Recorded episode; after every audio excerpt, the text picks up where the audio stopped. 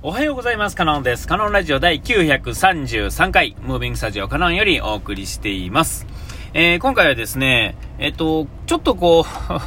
あの、調子がね、ずっと悪いとか言って、これ、こんなんはまあ悪いうちに入らないんですけどね。うん、なんかあの、まあなんやろな、こう、何も楽しくない時ってあるじゃないですか。なんかこう、でもなんかこう、楽しいことが起こったらええな、みたいな。ね、それ、まあ、それが何かっていうのも、まあ、ピンとこないですし。で、えっ、ー、と、なんでもないことが、えー、ちょっと楽しくて、なんか、あの、元に戻れたりすることもあるし、えー、なんていうんかな。でも、あの、まあ、よくあるのは、まあ、なんか、よくわからない、この、なんか楽しくないなっていうか、まあ、日常っていうか、こう、なんやろな。えー、こう差し当たってこう、楽しみも予定もなく、で、えっ、ー、と、普段楽しいなとちょっと思ってたことに対してもなんかこう、ピンとこう、今日はこれじゃないなっていうのが、もう、もう、なんていうんですか、手軽に始められることの中にこう、一つもピンとくるものがないっていうんですかね。例えば音楽聴いて楽しいとか、うんと、漫画読んだら楽しいとか、えっ、とね、なんかわからないですけどね、なんか今日はこれを食べて楽しくなろうとかね、えー、そういうのが、なんかこう思いつくもの、簡単に始められて思いつくものの中に何一つこうピンとくるものがなかったりとかして、えー、どれもやったらやったでそれなりに、え好きなものである中のものの一つですから、えー、まあ、楽しくないこともないんですが、まあ、なんやろな、こう、そもそも心がワクワクしてないわけで、えー、それを楽しいと思ってたことに対して、もう自分に対してもなんかちょっと、また、また逆、逆イライラするとかいうこともあったりとかしてね、えー、そんなこともあるかと思ったりなかったりと思ったりするんですが、こういう時にですね、まあ若い時はですね、こうなんやろ、起死回生の何かみたいなんで、こう、気持ちが何か晴れないかなみたいな、やつあるじゃないですか。えー、な、わかんないですよ。なんかわかんないですけども、超美人に出会ったとかね、と声話してたとか、なんやろ、宝くじが当たったなんていうのはね、まあ、なんか誰でも、いつでもなんか思いつきそうなことですけれども、そういう起死回生的なもの、えー、で、えー、っていうのは基本的にはまあ、パッと思いつくものっていうのは、まあ今言った2つもそうですが、外部からまあもたらされるものでありますよね。えー、っと、で、まあ、あのー、その、そういうのも、なんやろ、ピンとキーヒンというかですね、それ当たったら当たったで、まあ、とにかくですね、状況がガラリと変わるわけですから、まあ、別の意味で、えー、その、楽しいかどうかは、まあ、楽しくなることもあるやろうけれども、そこにはですね、まあ、いろんなリスキーなことがですね、まあ、いっぺんにやってくるわけですよね。いいリスクと悪いリスクがいっぺんにやってくる。例えば1億円、ね、まあ、1億円で古いな。まあなんか5億円とか6億円とか当たりましたとなったらですね、えー、それはまあ楽しいリスクもすごく高くなりますが、えー、その、それに伴うひっついてくる、まあ、ややこしい問題っていうんですかね、そういうのもいっぱいこうひっついてくるわけですよね。まあ、それを思うとですね、あ、こんなもんなかったなっていうのが、まあ、多分あの手に入ってからすごくまあ、顕著に現れてくるんだろうとは思うんですけども、まあ、あの、大きなお金もらってですね、普段まあ、使ってる人とか、よっぽど精神が強い人は、まあ、ともかくとしてですね、えー、僕みたいにこう、一般のですね、まあね、障害年収がまあ1億とか2億ぐらいしかないようなね、えー、人生でそれぐらいしか稼げへん人がですね、人は、人よにしてですね、えー、そんなお金を手に入れると、まあ大体があかんようになりますよね。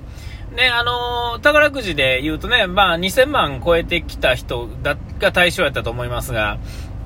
あのー、なんかこう、使い方講座みたいな受けなあかんのですね、お金もらう前にね。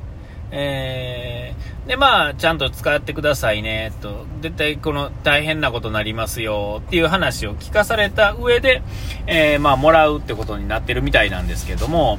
えっ、ー、と、まあ、そういうリスクっていうのはね、大変ですよね。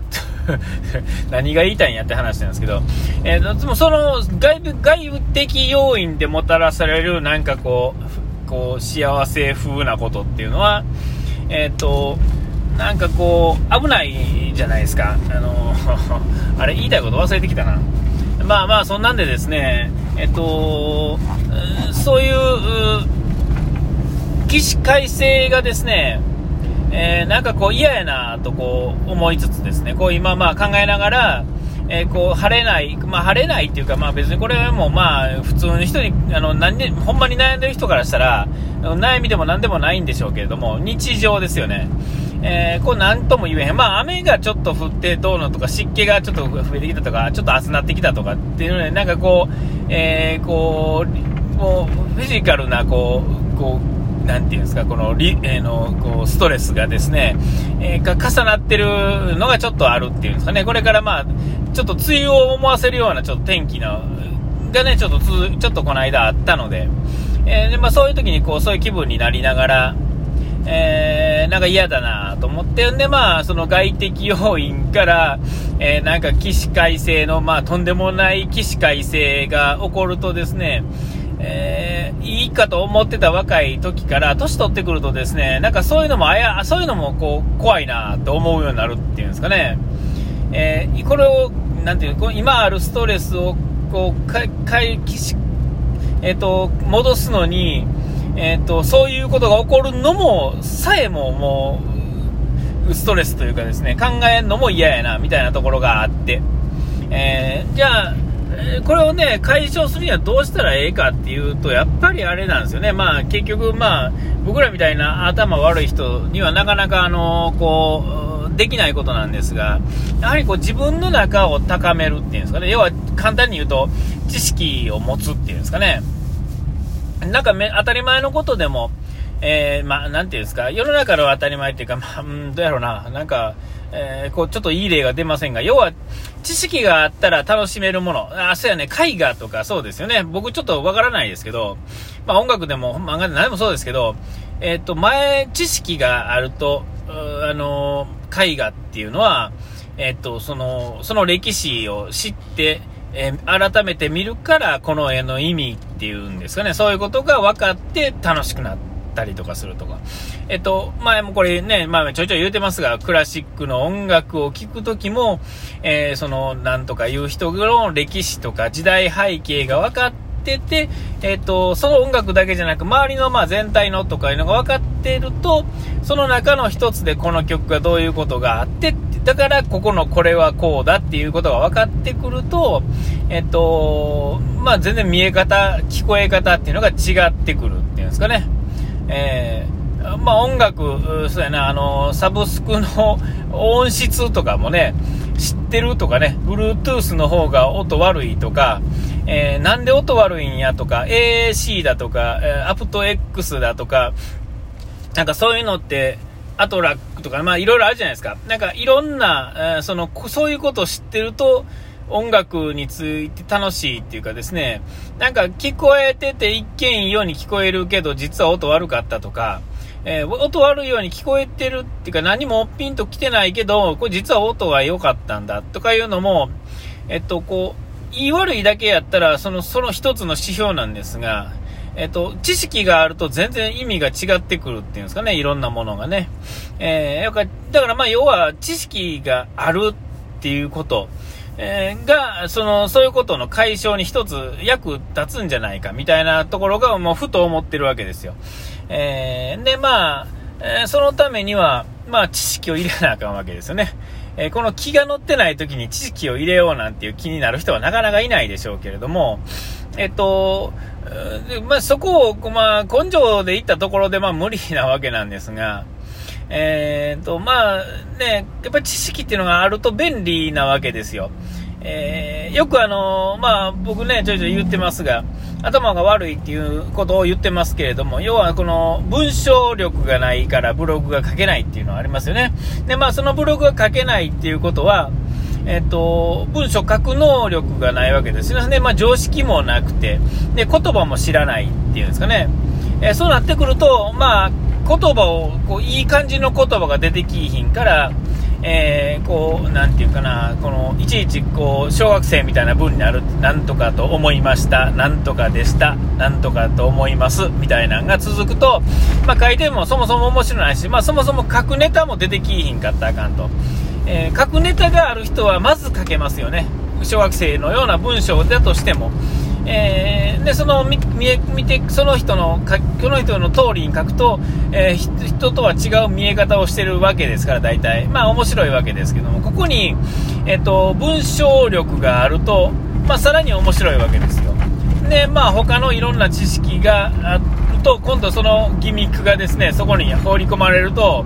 え今度まあ、知識がある人が読んだり、えすると、またそれが面白かったりして、えっ、ー、と、普通の話が面白くなるんですね。面白い話はもっと面白くなるわけですよね。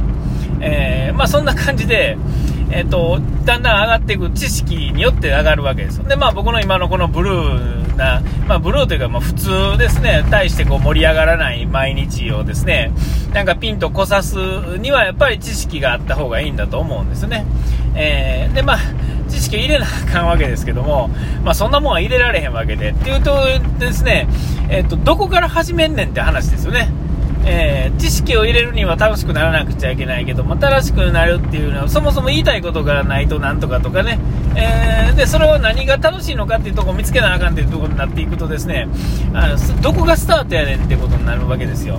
で、こう、特にこう、えっ、ー、と、何もない状態でブルーに入る人はですね、ブルーからですね、脱出するき取っかかりがですね、まあ、ものすごく少ないわけですよね。え、その少ない取っかかりをですね、見つけ出すことも今できないっていう状態で、あこれは、まあ、何回も言いますが、これブルーって言ってますけど、